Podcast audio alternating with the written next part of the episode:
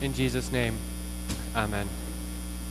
I want to ask you this morning have you ever been asked or, or maybe told to do a job or a task for which you felt completely and utterly unsupported, unprepared, and unequipped in?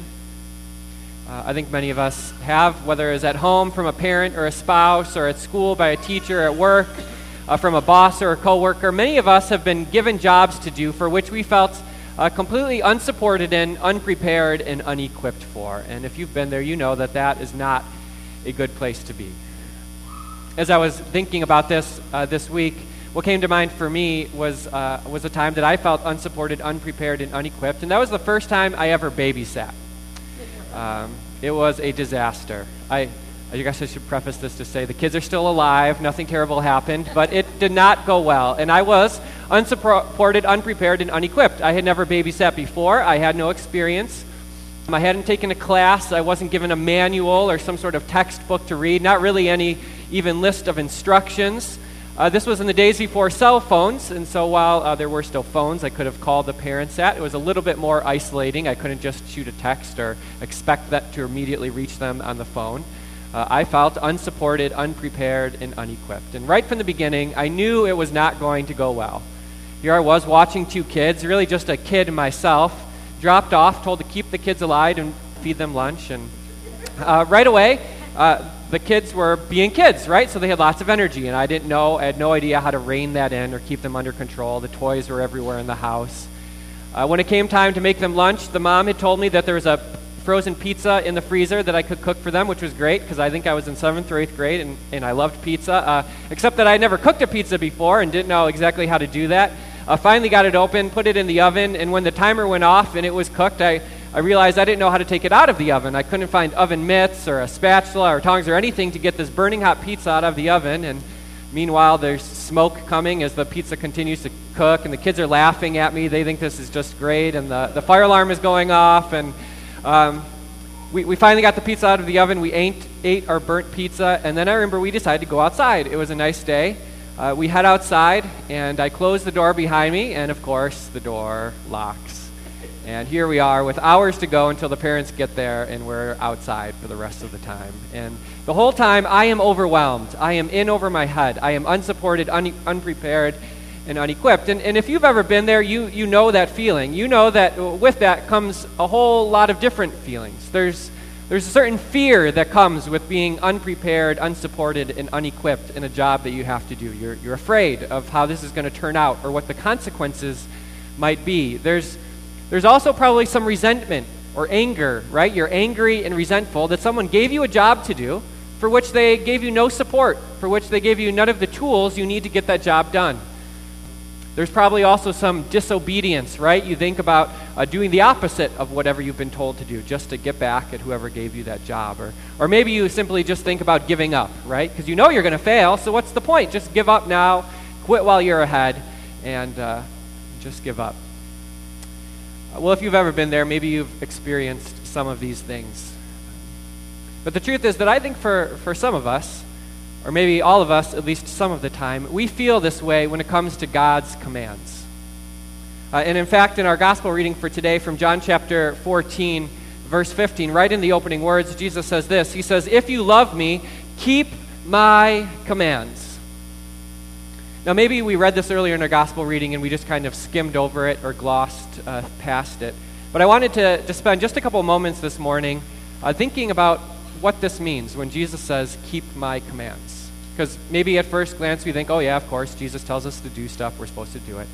What does it mean when Jesus says, keep my commands?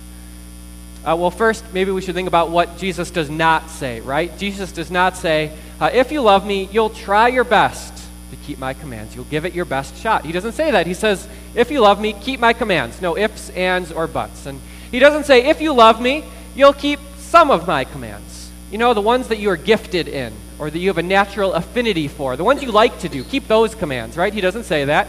We keep all of Jesus' commands. And he doesn't say, keep all of my commands, but just some of the t- time, you know, when it's convenient for you, when you can fit it in your schedule, uh, when you can make room for it in your busy day. No, just keep my commands. All of them, all of the time. Now, that's pretty heavy stuff, isn't it? Well, well, maybe we also need to think about what are Jesus' commands. And of course, probably what many of us think of first are the Ten Commandments, right? Uh, honor your father and mother. You shall have no other gods. Do not murder. Do not commit adultery. Do not steal. All of those things I think are included here in Jesus' words when he says, Keep my commands. But I also think it goes deeper than that. Uh, it's also the commands behind the commands. When Jesus says things like, Whoever hates his brother or sister or neighbor has murdered.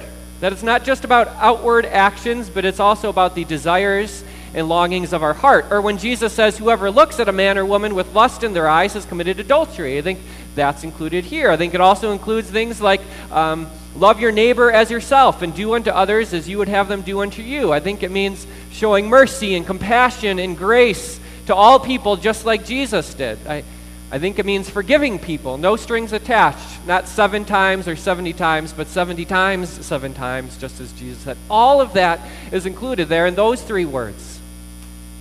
And that is a, a heavy command, a heavy job that God has laid before us. And, and sometimes, if we were to really think about what it means when Jesus tells us to keep his commands, um, we might feel many of these same feelings. There might be a certain fear that comes over us knowing that we're going to fail. And what does that mean to, to not keep God's commands? What are going to be the consequences of that? Maybe we're afraid. Or, or maybe there's, again, some resentment or anger. We get angry at God. Like, how could He ask us to do this, right? We're just one little old person. How could He lay this heavy demand upon us? Maybe we're angry. Or, or maybe there's doubt. We begin to doubt ourselves or even God. And and of course, we make excuses, right? We're awfully good at that. We, we say things like, Well, God, I, I would keep your commands, except for all these people you put around me. They keep getting in the way, and, and they don't make it any easier for me. And, and you know, Lord, you're the one that gave me uh, the, the, the cancer, or you're the one that just let me lose my job. So I got all this other stuff to deal with. How can I be expected to keep all of your commands? That is just unreasonable. Sometimes when it comes to living up to God's law and his commands, we feel unsupported, unprepared, and unequipped. And again, that is not a good place to be. But the truth is that God reminds us today in His Word, in our gospel reading, that we are supported, uh, we are prepared, and we are equipped to keep God's commands. This is, this is what He says in John chapter 14, verse 15. Jesus says, If you love me, keep my commands. But then he goes on and he says, And I will ask the Father, and he will give you another advocate to help you and be with you forever, the Spirit of truth. The world cannot accept him because it neither sees him nor knows him, but you know him, for he lives with you and will be in you.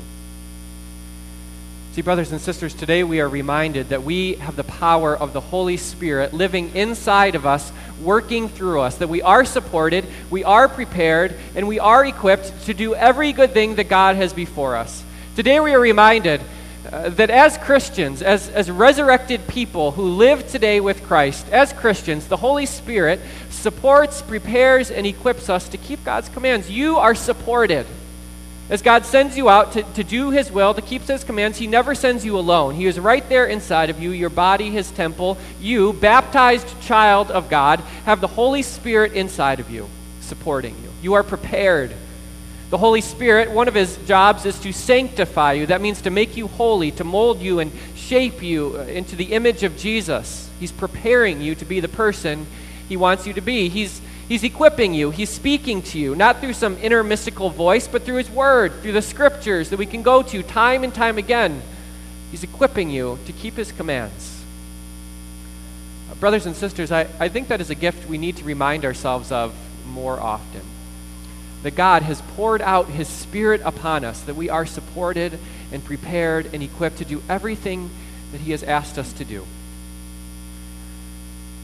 So, can you imagine, maybe with me a, a moment, and if you need to close your eyes, you're welcome to, but can you imagine a world in which Holy Spirit filled Christians came together to keep God's commands? Can you imagine a world like that? What that, what that world would look like? A world full of Holy Spirit filled Christians coming together to do God's will. Can you imagine what kinds of things would get done in a world like that, full of Holy Spirit filled Christians? coming together to keep God's commands, what kinds of things would get done? How would our community look? How would our neighborhood be changed? if there was a world in which Holy Spirit filled Christians came together, supported, prepared, and equipped to keep God's commands? How would our attitudes and desires be? What would that kind of world look like? Can you imagine that kind of world? You see, you see, the reality is that we don't have to imagine that world uh, because we're living it. The reality is, Jesus says to us today that, that you are a Holy Spirit filled Christian. You, baptized believer in Jesus, have the gift of the Holy Spirit inside of you, your body, his temple. And you today are surrounded by other Holy Spirit filled Christians whom God is supporting and preparing, equipping to keep his commands. You don't have to imagine that world because we together are living it. And if you want to know what that kind of world looks like when Christians can gather together to keep his commands, you, you don't have to look very far. You, you can just look around you at some of the things that are happening here amongst this community of baptized believers, Holy Spirit filled people of God, right? I mean, look at the mercy and the compassion that is shown through our Comfort Dog program for everyone who works with JoJo to go out in the community uh, full of the Holy Spirit to keep God's commands. Or, or, look at the meals that are served during our summer suppers, or for those of you who will be driving to deliver meals through our Meals on Wheels. That's what it looks like for Holy Spirit filled Christians to keep God's commands. Or, or think about our Pause to Play Mondays, where our moms and dads and caregivers are coming together to meet other moms and dads and caregivers and have their children play in a safe place for a couple hours on Mondays.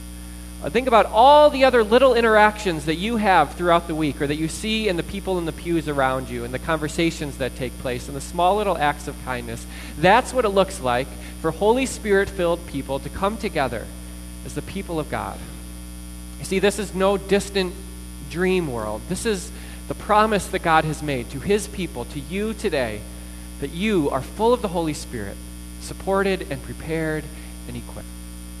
Now, I also know that some of you, uh, or maybe all of us, a part of each of us, are sitting here today thinking, well, maybe that's true for the people around me. I see some really great people who do a lot of great things, but not me. You know, I, I'm not the best at keeping God's laws, whether it's the spirit or the letter of the law. I look at my life and I see far too many mistakes, and I or maybe I, I, simply don't show enough love and mercy and compassion. I'm actually kind of selfish and I get angry too easily and I, I want to get my way more often than I should. I, I, am not quite sure that I am living in that reality of a, a Holy Spirit filled Christian uh, living according to God's law. And, and maybe throughout this whole sermon you've been thinking to yourself, wow, uh, I'm not even sure I'm full of the Holy Spirit when I think about my life and the ways that I've gone astray.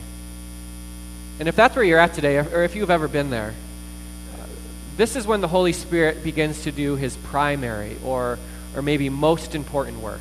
And, the truth is, I probably should have started here with my sermon. So if you want to stay after the service, I'll give the sermon again, and uh, I'll start with this.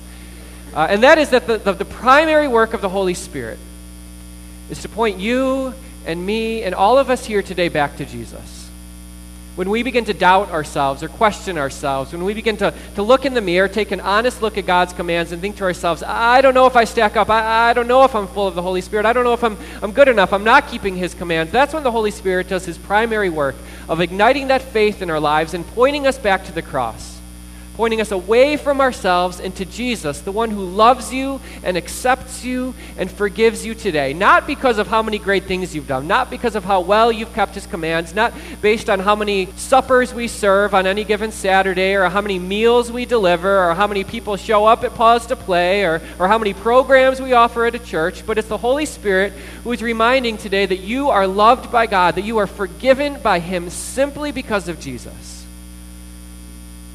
You know, sometimes us uh, uh, Lutherans are accused of not talking about the Holy Spirit too much. And uh, maybe we, there is a place for us to talk about him more, probably most definitely. But I, but I think part of it is because the Holy Spirit is a humble spirit.